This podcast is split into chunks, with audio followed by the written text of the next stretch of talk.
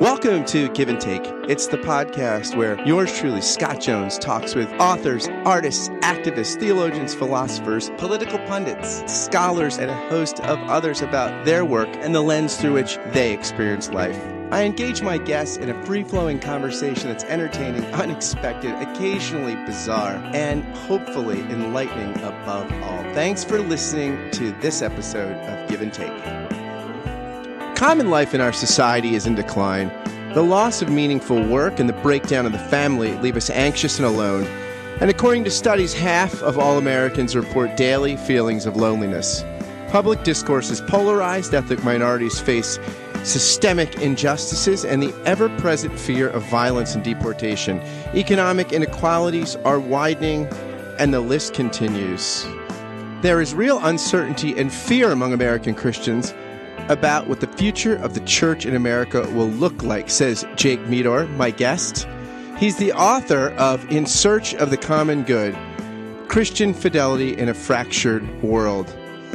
In his new book, Meador diagnoses our society's decline as the failure of a particular story we've told about ourselves, the story of modern liberalism. He shows us how that story has led to our collective loss of meaning, wonder, and good work, and then recovers each of these by grounding them in a different story, a story rooted in the deep tradition of the Christian faith. It's a great book, and we had a great conversation about it. I give you Jake Meador. Jake, welcome to the podcast. Hey, thank you for having me. You have written a new book in search of the common good Christian fidelity in a fractured world.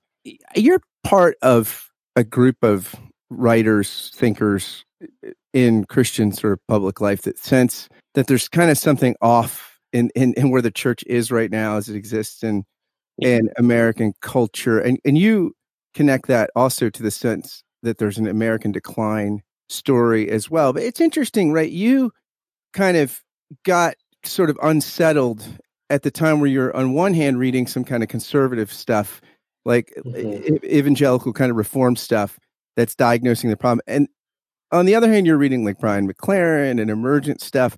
So you were mm-hmm. sort of drinking from a lot of streams here. There were a lot of tributaries that kind of contributed to your own intellectual development. How, how did that sort itself out for you? That's a good question. Um, yeah, so the context for that is I grew up in a fundamentalist church that would kind of be in the MacArthurite orbit, but they would actually regard MacArthur as being too liberal. And for, for so listeners that, who aren't like in this world, we're yeah, not talking sorry. like Douglas MacArthur. Right, right. John uh, MacArthur. Yeah, yeah. John, John MacArthur, who's a sort of big conservative pastor from California. And, and the guy, I think people love him because of his certainty on everything. The guy has like certainty on every position. Like, there's no, right. there's, ah, it could be this, it could be this. If he's got an opinion, it's a certain one. Yeah. Well, the, the best line I had from a friend is he gave a lecture probably 10 years ago when I was still kind of in that world where he said, quote, contextualization is a curse. And contextualization is just talking about the way we try to talk about Christianity to make it accessible to people so that they can actually follow what we're saying. And I told a friend this, and my friend looked at me and he said, Did he say this into a microphone while wearing a suit? And I said, Yes, he did. And he's like, he's not very smart, is he? and you point out in your book that he belongs to a movement that's, if anything, over contextualized, right? You say that that mm-hmm. evangelicalism oh, yeah, has sort of eh, eh, eh, been trying to bring in members and uncritically accommodate itself to mm-hmm. these to Western suburbanite kind right, of norm. So he's it's funny because he probably isn't aware of the degree to which he's he's right, he's right, if right. anything maybe a model of too much contextualization. Right. I mean, it's, it's kind of like when somebody says they don't believe in liturgy or they don't have a liturgy at their church. Well, you do. You're just not aware about it because um, liturgy is just the way you organize your church service. But yeah, so I was coming out of that and was pretty jaded, disillusioned. Um, this was in 2005 is when I left. So Velvet Elvis had just come out not that long before. Um, the New Kind of Christian trilogy that McLaren wrote was out, but New Kind of Christianity wasn't yet. I think Generous Orthodoxy came out right in the middle of all that. Um, so I was reading those guys, and then I was also reading and thinking a lot about um, Reformed folks because it seemed like they were I could discern that the emergent folks were going in a different direction theologically than what I had grown up with. And I could tell that the Reformed folks, in some ways, would have been less objectionable to the people I grew up with, while still being like beyond the pale for various reasons. Um, and so I was curious and how so to work through part, that. Part of the evangelical story, I think that a lot of people, if they're outside that tribe, might not understand. I mean, like I find in my among my Jewish friends, Mm, sure. there's not much of a tie necessarily between belonging and believing or believing and belonging. You know, that you, Mm, you could mhm. believe all sorts of things and you're still one of the tribe. In evangelicalism, oftentimes their two are almost fused. So that if you sort of say you're can reading the wrong, yeah. you, you, like you can sort of say you're in certain churches you're, you're reading the wrong books. You go on the prayer list, and not the good kind, not the kind Right. you want to be on. Right, Right, right, right. Yes. Um, I think that relates to a certain fearfulness that a lot of evangelicals have, um, which is reflected in a lot of the similar books, kind of in the same ballpark as what I was trying to do in mine. Um, I remember in high school, so while I was reading all these guys, I was also just reading outside of Christian authors as well. And so I was reading like French existentialists who still have a weird influence on me in certain ways. Um, and somebody at church was not happy that I was reading them. And I was like How did, annoyed. did you volunteer it? Where you're like, hey, They would see me reading it at are- are you church. just- Like I, okay. I was the awkward introverted kid who would carry a book with me so you bring your Sartre, you know, with your with Yeah. your life application study Bible. Like, I mean, were, were you a masochist? You're like, please abuse me, or I don't know. I don't know. I think I just didn't. I was so angry. I didn't care, and I just wanted to read read stuff. So I was reading that and getting kind of scolded over it. And finally, I was just like, so like, is there a certain point I'm going to get to like page seventy three of the stranger, and Christianity is going to stop being true? Like, is is that what you're afraid of? Because that's a pretty brittle faith, actually. And so I was working through all those things. And then I ended up spending two summers at the Rochester, Minnesota branch of L'Abri Fellowship. Um, and washed up in, in the midst of all that between stints at L'Abri. Um, or no, it would have been just after my second stint at L'Abri. I came back to Lincoln and I had been pointed toward the PCA by a worker at and that's Presbyterian Church in America. It's Tim Keller's denomination. He's probably the most famous member um, or pastor in our church. And so I started going to this church called Grace Chapel here in Lincoln. And the people were incredibly generous and patient. And they weren't afraid of questions. And I spent a lot of time just talking through stuff with the pastor there, um, guy named Mike Shue, who's now up in Vancouver. And then I also got hooked into um, Reformed University Fellowship, which was a campus ministry, and had very similar conversations with the campus pastor there. And just kind of over several years worked through things to where I felt like, yeah, I, I'm happy here in the PCA. I'm broadly in agreement with them on a lot of these questions, and I think this is my home. Um, it's not something that I want to hold in a schismatic or divisive way, certainly. And I've got lots of friends in many different kinds of churches. But for me, the PCA has kind of become home after a lot of years of just wrestling through things.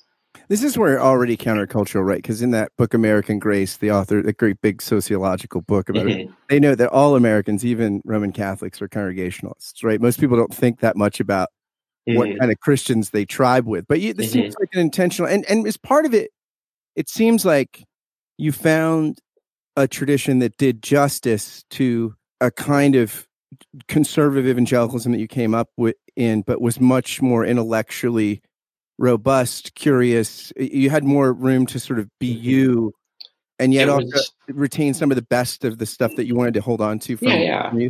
It, it was two things. So there was the intellectual side that was a big deal. I remember one time, um, so Velvet Elvis, there's the kind of infamous passage where Bell posits what would happen if we woke up tomorrow and found that Jesus had a biological father and the virgin birth wasn't true.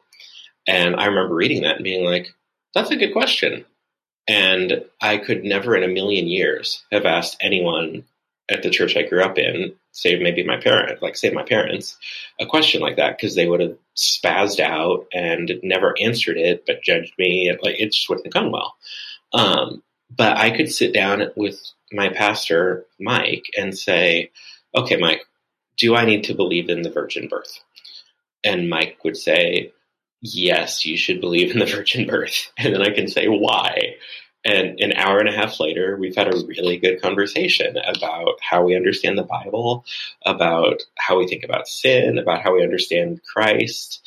And that was something that I really needed. The other thing that was really important um, so, in the midst of all of that, I came across this name while I was reading um, a book by D.A. Carson, um, Tim Keller. And I had never heard of Tim Keller. This was like 05, so it was before he had done most of his books.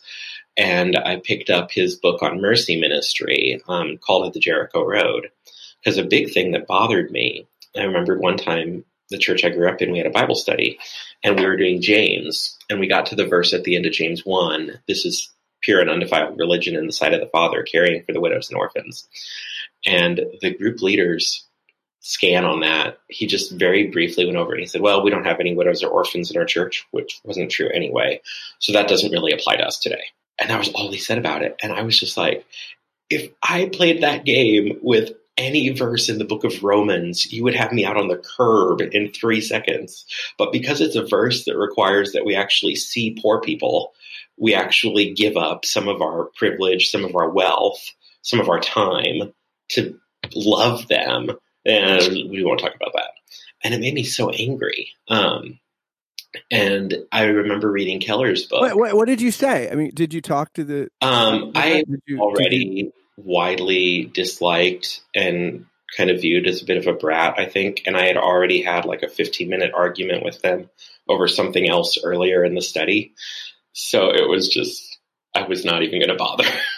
um, I felt convicted afterwards though, because I realized I wasn't doing that. And so um, later that week, I went down to the city mission and started volunteering there with their childcare group, which was, I got, I did that for two or three years um, before I started college. Um, and then just got too busy with college and jobs. But it was a amazing time, and I loved getting to do that. And that was just not something we encouraged at all at church. But then I was reading Keller, and Keller was presenting attentiveness to the poor, care for those on the margins, as this essential part of Christian fidelity. Um, if you're failing here, you're just failing to uphold the standards of Scripture in terms of how you um, relate to your neighbor and it was one of those things. There's been several times in my life where I'll read something and at first it sounds really radical and crazy because I've never seen it phrased that way. And then I start kind of like going back through because the author will show their work and just explain how they get there. And I'm like, all he's doing is reading the Bible. so, okay, this is what we're doing. Um, and so that was the, the intellectual side and then also the um, attentiveness to the poor, which was also something I saw reflected at um, Grace. We had a partnership. So this was not your typical like white suburbanites go to like majority world country and try to fix everything in two weeks. We actually had a partnership with a Haitian church, a Haitian pastor, um, to like we would kind of let him set the agenda. Like we were like, we want to be available and helpful to you guys because we're friends. Um, we want you to tell us what to do and what not to do. And so that was the way we approached that relationship. And then that pastor was actually the guy who preached the Sunday I got baptized. Um, and that would have just been unimaginable at in the world I grew up in. But at Grace, it was normal. And so that was a really, it was the combination of the community and the genuine curiosity about theology and the attentiveness to those on the margins um, that I think all kind of came together for me and helped me kind of lay down roots. You, you have a phrase in the book, you're quoting uh, Steve Garber, who wrote a, a great mm-hmm. book called The Fabric of Faithful, Faithfulness. And mm-hmm you say that he says one of the greatest questions any of us will face is whether we can know the world and still love it. And it seems to me that oftentimes in religious circles, you find people who have kind of a, an understanding of the human condition and anthropology that takes seriously sin and the tragic nature of the human condition. Mm-hmm. But and and that reality of that and that leads to them not really loving the world. And then you have people that love the world but can't really mm-hmm. take the tragic right. nature of it seriously. And it seems like what you're trying to do is hold those intentions mm-hmm. together. That look, this this mm-hmm. story, mm-hmm. if you if you if you need to hold the tragic side, but also that, that this place is good, and, and if you if you lose mm-hmm. sight of either, you, you've lost the whole thing. Right. Yeah. So one of the things that was pivotal for me at Grace, I remember a sermon where Mike was talking about divine judgment and justice and this is a topic that can be spoken of in extremely unhelpful and inappropriate ways that aren't even biblical. Um, but the way Mike talked about it is he said, you know, we can have ideas in the West as relatively well off Americans that don't reckon with the evil of the world seriously. And he had this quote from Miroslav Volf, the Yale theologian, who I think he's from Croatia originally and it's from Exclusion and Embrace. And I'm paraphrasing because I don't have the quote in front of me, but it was something to the effect of it, it takes the quiet of a Western suburban home to find the idea of a God without wrath. Comforting. Yeah, the, the non, I think it's the non-judgmental God is the creation yeah. of the American suburb or something. Yeah, yeah. yeah. I remember reading. I was like, "This is great." Uh, yeah, that book, yeah. by the way, Exclusion and Embrace, is unbelievably helpful. Uh, yeah, and so that was a really big thing for me um, that I think pulled me back from um, going down a universalist road or something like that was just reckoning with that quote and kind of teasing out what it, at least for me, as I was thinking about it, would mean to go that route theologically. Um, but then at the same time, God calls creation good many times in the creation account. And when you read the account in Revelation at the end of all things, there's tons of echoes of what's going on in the Genesis text. Um, and there's not this kind of otherworldly pie in the sky thing that is how a lot of American Christians think about the eschaton, um, the world to come. Like the idea in Revelation seems to be that it's here in this world, and God, through his judgment and his grace and his mercy, he purifies this world and his city descends to here. And so I think when you remember that, or I mean, even think about like, it's impossible to make sense of a lot of biblical stories if this world is just all bad and there's nothing good in it and we just need to get rescued out of it. I mean, look at the Sermon on the Mount. How on earth can you understand the Sermon on the Mount if you don't understand that there is a sense in which creation is still very good? I want to take a brief moment to ask you a quick question. Do you like this podcast? Do you enjoy it? Do you look forward to listening to it while you do a morning, afternoon, or evening routine, or while you're exercising, or while you're caught frustrated in traffic? Do you tune into it because of the conversations you find here? If the answer to the aforementioned questions is yes, or even just a solid maybe, would you do something for me? Would you consider becoming a Patreon sponsor of the podcast for just five bucks a month or more? It's for a good cause. You can help this podcast and one of the many others I do keep going, and you can help launch several other podcast projects I've got in the works. So I invite you to be a patron through Patreon of this, which I think is an art form you're enjoying and will continue to enjoy. Again, any contribution is welcome, but for five bucks a month, you will get a shout out on the thank you roll call, which begins right now. Thank you, David Babico, Ken Skillman, Ellis Brazil, David Zoll, Sari Graham, Peter Steigerwald, Jennifer Spate, Ben DeHart, Joel Wentz, Jordan DeMice, Samantha Conauer, Simone Garabedian, David Norling, Charlotte Donlin, Larry Rule, Stephen Lipless, John Schneider, Ben Crosby, Liam O'Brien, Jim Crest, Stephen Rowe, Jordan Morseberger, Josh Redder, Jody Stevenson, Andrew Stravitz, Glenn Stallsmith, Greg Johnson, and Kai Winpennig. If you want to join these patrons through Patreon, just go to patreon.com forward slash Scott Kent Jones. Thanks again for listening, and now back to the show.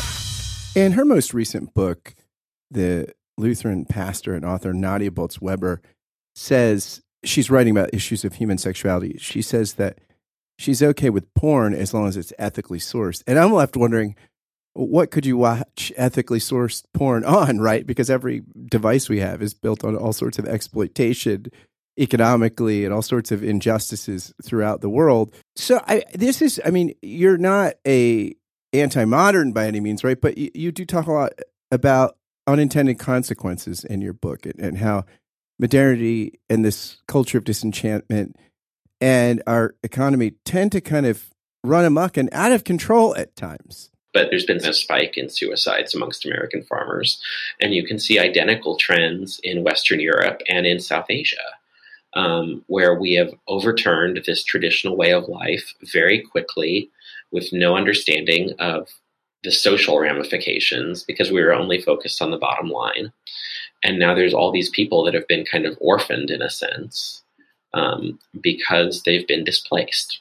And so there was a, a talk I heard an Indian journalist give um, several years ago at a Land Institute event in Kansas, where he was talking about the way that Indian farmers have been exploited by big businesses because they'll come in and they'll tell them, "Oh, if you plant this this commodity crop, you'll make tons and tons of money and you'll be able to grow your operation and you can stay in farming and yada yada yada."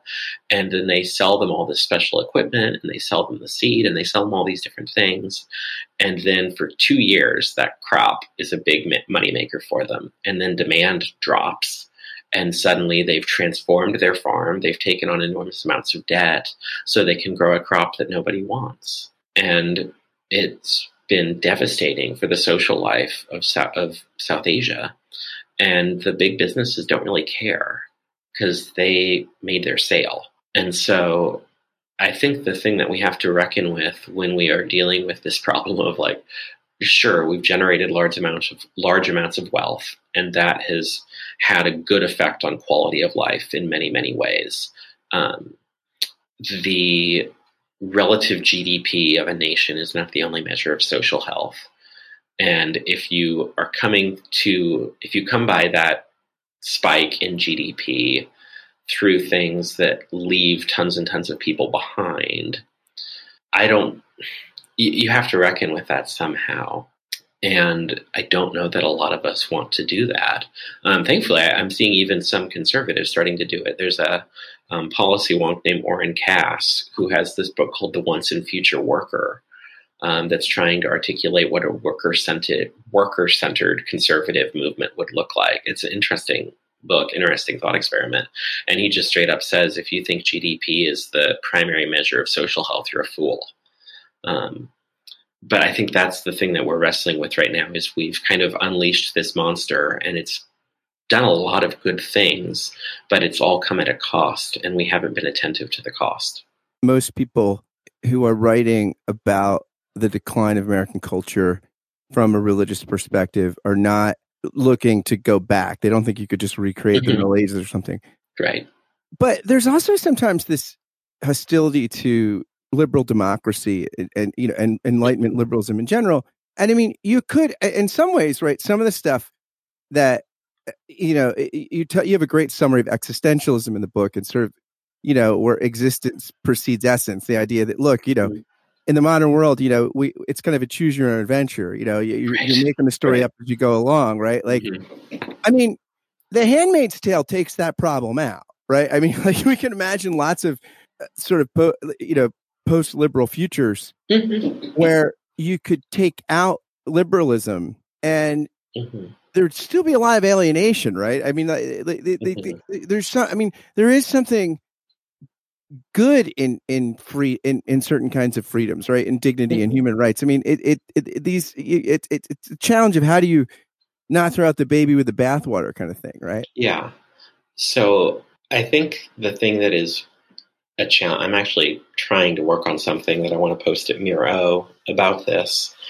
Um, the way that we've approached the work of politics in the U.S. traditionally is we're going to say that basically all the magistrate does is create a neutral framework in which private citizens can form communities, do work, like live their lives within this kind of neutral setting. And that's the only thing the magistrate does, or the government does. Um, magistrate is kind of the older term you'll find in pre modern discussions. Um, the problem with this is that politics doesn't actually work that way. Um, the political processes will direct society towards certain goods and certain ends. They aren't actually neutral. And if they try to be neutral, they're just going to create a vacuum that big business is more than happy to fill. Um, yeah, people and, don't vote neutral. I mean, people vote for emotional and psychological reasons. Like something that described that rationally will appeal to zero right. voters. right, right. And so we don't actually have a neutral political framework. We just like to tell ourselves we do. Um, we have a political framework that has worked extremely well for a small slice of the population and is increasingly leaving the rest behind. And so, what I would say we need to do is we just need to be honest about the fact that politics is going to be ordered toward producing a certain kind of society and then we need to talk about what kind of society that should be. And that's scary because suddenly you're playing with live ammo. Um, this is why, and you, you can debate the relative good or bad faith of these critics, but this is why when the left wants to push more like kind of far left sounding ideas, some conservatives start to spaz. Because like this is actually the thing that I think is interesting with the young left movement amongst the Democrats is I don't think they're actually interested in neutrality. I think they're interested in a very fixed political ideal that they want to advance us toward. Um, and I think there's an honesty in that that I really admire. Yeah, yeah. I think you know. I, I recently had David French on the podcast, and we were talking about how, how the new alliance is not left right. It's you have an illiberal populism on the left and right, right? Mm-hmm. And then you have a kind of classical, more traditional liberals on the right and the right center and left center. And so it's interesting when you get to these populist extremes. You're right. People are very honest about the fact uh, mm-hmm. on the populist right and the populist left that this classic liberal attempt at some sort of neutrality or some sort of a distance or or, or right. some sort of guardrail. No, that's not desirable anymore.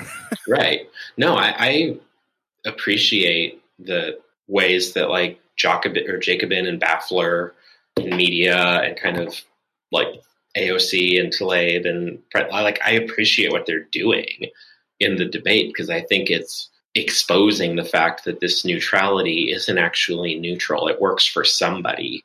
And we're just trying to be explicit about who it works for instead of letting that kind of just be this awkward thing that no one talks about. Um, but it, it also is why, like even just last week, you have this national conservative conservatism conference in DC, um, where there's like some genuinely scary folks there pushing these ideas that I don't want to be associated with, happening alongside other folks that are trying to wrestle with problems in better ways. I think, um, but it's just baked into once you say the government should be trying to should be explicit about the kind of society we should be explicit about what kind of society we want, and we shouldn't be shy about government being part of building that society. Um, neutrality feels safer. And so moving away from that is scary, but I don't know that we have a choice because I don't think we actually have neutrality. We just have a system where power levers are hidden and obscured such that the people who have access to them have radical amounts of power that they often use in really destructive ways. And I would like us to just be more explicit about these things and say, like, no, we want to create a society that does X. And we're going to use government to help advance that. We want to create a society that is actually friendly to families. And so we're going to have paid leave. We're going to maybe increase the tax credit for families. Um, there's any number of kind of policy levers you could pull. I think we should just be explicit about that and say that's what kind of society we want to create. And so we're going to take these steps to do it. Yeah. What's interesting to me in this kind of discussion around American cultural decline in the church, you have people like Rod Dreher and the Benedict option, the, mm-hmm. the kind of sectarians who kind of argue for life in more of a Christian colony and and Mhm. don't worry about the wider good. You know, keep the church alive. You know, make the mm-hmm. church great again, even if it's smaller again. And then you have people that are much more interested in a kind of transformational mm-hmm. approach to the culture systemically. And, and you kind of seem to chart a way where you're saying, look, we want to care about the public good, Mhm. but oftentimes it's sort of in the in in the wonder of the ordinary that will actually have the mm-hmm. best influence. When we actually have people that understand worship and work and human mm-hmm. connection and oftentimes the most radical politics we'll have are so it's it's sort of like a, it's the sense of taking the christian life seriously like rod dreher without abandoning a kind of love mm. for and care for the world in which we live i mean it sounds like you're trying to chart a way that that that, that has the best of some of all of that stuff Um, yeah, I, I think so because I think a lot of what Rod is doing, um, and I'm he's a good friend and has been very generous to Mere O. I'm very grateful for him. A lot of what he's doing is basically wrestling with categories of ecclesiology and missiology. Um, how do we organize Christian communities, and how do we relate to the non-Christian world around us? Um, and you can deal with those questions and still also do other question like deal with other questions around political theory political society um, so my argument and the um, there's an anabaptist group that has been very helpful to me and it's called the bruderhof oh yeah yeah um, I've been to their Fox Hill community in upstate New York a couple times, and it's just a remarkable place. Um, but one of the things that one of their pastors has said is the reason we're able to do what we can do in terms of outreach, and they actually do a lot. Um, a lot of people don't realize how much a community like that actually can do in terms of outreach. As he said, we're able to do those things because the life of our community is strong. Um, and as I've thought about it, I think what is a factor that any of us think about when we want to do something generous or helpful to neighbor? Um, we're always encountering this question of limited resources and scarcity. So I would really love to do this thing to help my neighbor, but I'm just really busy or my budget is really tight. Um, it's hard to do. I don't even like the word outreach because it sounds churchy, but it's the easiest word I think. It's hard to do, or maybe just love neighbor. Um, those things are harder to do when your own life, your own community is in a position of weakness and vulnerability, because all of your energy goes to trying to keep like everything functioning at a tolerable level in your world. But when you are in a firmer place, you are better able to reach out to others. There's something I've heard a Catholic monk say where he said, you know, part of the reason that we're able to have this retreat center that we host for people, that we're able to have this business that we do, that we're able to open our doors to the community around us as much as we do is because we have a way of life that's defined and stable. And on the one hand, that does put limits on exactly what we can do, because if something's going to disrupt our liturgical practices in a dramatic way, we probably can't do it. On the other hand, because those practices are strong, it actually gives us the mental and emotional resources we need to be able to love neighbor more effectively. Um, so it's about having a strong Christian community precisely so that your outreach can be freer and more liberal um, because you are better able to take on needs. Um, you are This more the- the available. air- The, airline instructions, right? If there's a put your own mask on 1st mhm, you mhm. try to save your kid or your Right, loved right. one. You better be breathing. Yeah, yeah, right. Yes, I think that's right. You, you had this phrase in the beginning of the book where you talk about you realize only things that die can be resurrected, and and and you have this sort of hopeful but not Pollyannish optimistic tone in the book. I mean, you're very hopeful. I, I there's a theologian Tomas Halik, a Czech Catholic Okay. priest, yeah, and I, I when I was reading your book, I thought of these words, and it sounds like there's something of this in your book. Uh, he's talking about Nietzsche's God is dead uh, Mhm. in the gay science. He says, I think of this as the record of a dream, but a big dream with pr- prophetic significance for our entire tribe. And he means church and world.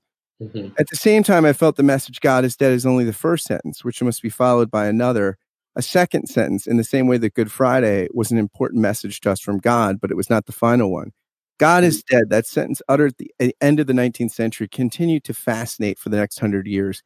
Maybe it was not only a sentence about God and against God, but also one containing something of God's message to us. A God who has not endured death is not truly living. A faith that does not undergo Good Friday cannot attain the fullness of Easter. Crises of faith, both personal and in the histories of culture, are an important part of the history of faith, of our communication with God, who is concealed and returns again to those who do not stop waiting for the unique and eternal word to speak to them once more. Mm-hmm.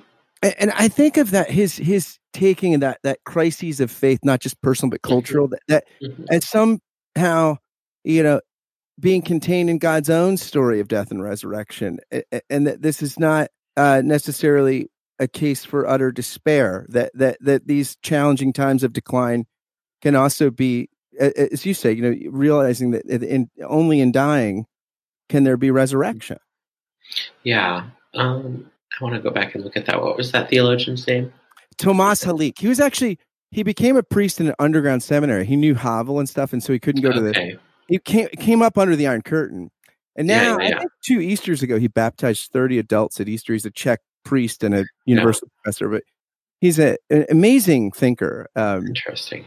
Yeah, yeah. I, I think one one meaning of the word apocalypse is unveiling, and you, you think about what that an unveiling is when you see a truth that wasn't there before and once you see it, you can respond to it. When you don't see it, you can't respond to it. So I think when we don't think anything is wrong, when we're going about our day, um, not seeing the state of the church, not seeing the loneliness around us socially, you're not able to do anything about it because you don't even know that it's a problem. Um, and this is a, a, constant problem. I mean, this is again Jesus take the speck. Like we don't see the speck in our own eye. Um, that's kind of just being human. But once you see it, you can repent of it. You can ask God's help to deal with it, and you can begin to slowly start to recover and to make the changes you need to make. And that's hard um, and it's not something that should be undertaken alone. So, to begin, you should do it in humble reliance on the Holy Spirit. It's a um, phrase that we have in our membership vows in the PCA. Um, so you you humbly rely on God and ask for His help, but you also hopefully have a community of people around you where you can say like, "This is something that I'm seeing in my life," or "This is a a wound that I'm seeing in my neighborhood that I want to do something about. Can you all help? And these things are never perfect. Um, there's a great line in um, the film Look and See. It's a kind of, it's not really a biopic of Wendell Berry, the Kentucky agrarian essayist, but it's a, a profile, I guess you could. It, it's it's weird, hard to describe. But at the end, um, the filmmaker, whose name is Laura Dunn, she's interviewing Tanya Berry, Wendell's wife, and they've been married for I think 63 years now. And Tanya's comment was something to the effect of, "None of this has been perfect, but it's been right. It's been good." And I think that is something that we can aspire to in small communities is like let's not crush ourselves under the the burden of trying to be perfect but let's commit to being attentive to what's going on in each other's lives and to an openness to neighbor, um, to generosity that I think God will use to renew us individually and also can be used to bless the small place where God has called you. And admit it, like depending on your vocation, that could actually have pretty wide reaching effects. Like I think if someone working in politics had this kind of vocation, they could do certain things that like I could not do as a writer and um, editor. But at bottom, the the agenda is not revolutionary in nature. It's not we're going to begin the world again. Um, I think that's actually that's from Thomas Paine, in Common Sense. He talks about how Americans have the chance to begin the world again. Um, I think that's a really dangerous ambition um, because to begin with, it often is built on not actually knowing the world that you're trying to set aside. Um, quite literally, in the case of America, since the only way we, be- we began that world again is by killing indiscriminately thousands of people and enslaving many, many more. Um, so that can't it can't be a revolutionary thing. It's a more locally based thing that is going to be slower, but I think also less likely to have the destructive, wide ranging side effects that you often get with more revolutionary attempts to kind of set the world right, or however you want to put it. Yeah, love is the opposite of control, right? I mean, and, and mm-hmm. that's interesting. All those perfectionistic attempts all rely heavily on con- on control, and when you mm-hmm. control, you, you you might have to give up perfectionist dreams, but you also are opened up to really love, to give it and receive it. Yeah, well, when you look at how a lot of revolutionary movements have worked, at least over the last couple hundred years, um, they often begin with a recognition that there really is something wrong. Um, no one is going to argue that France in 1780 was a model of civic health. No one's going to argue that Russia in 1915 was awesome. Um, there were real problems.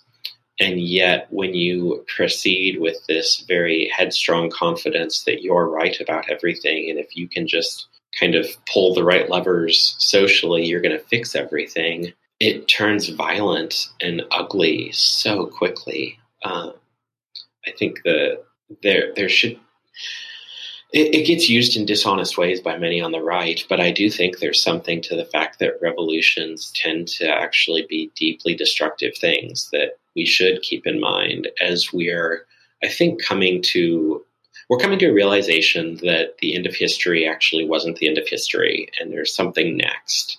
Um, I think whatever that something next is does need to have an anti-revolutionary aspect to it, because otherwise it's not going to be what we need. It may even make a lot of things worse. Well, whatever is coming next, uh, Christians that care about it would do well to read your book in search of the common good. It's a, it's a great read, and thanks for spending some time talking to me about it. Yeah, thank you so much for having me. This has been fun. Thanks for listening to Give and Take. If you liked what you heard, please do a couple things for me. They are so helpful if you do them. Share this interview on social media or via email, or tag someone in a tweet or something and say, hey, this is great. Check it out. Spread the love and goodness if you've found it here. Also, if you could go, please, please, please, it takes like 60 seconds go to iTunes and write a review and give a give a rating to the podcast. It really, really helps, especially as things are getting off the ground. And if you want to consider becoming a Patreon sponsor, you can just go right to the link on the podcast page, giveandtake.fireside.fm. You can find all the information there. Thanks to Jake for coming on the podcast. Do check out his book, In Search of the Common Good. You won't regret it. And thanks again to you for listening to Give and Take. Until next time, friends, fare thee well.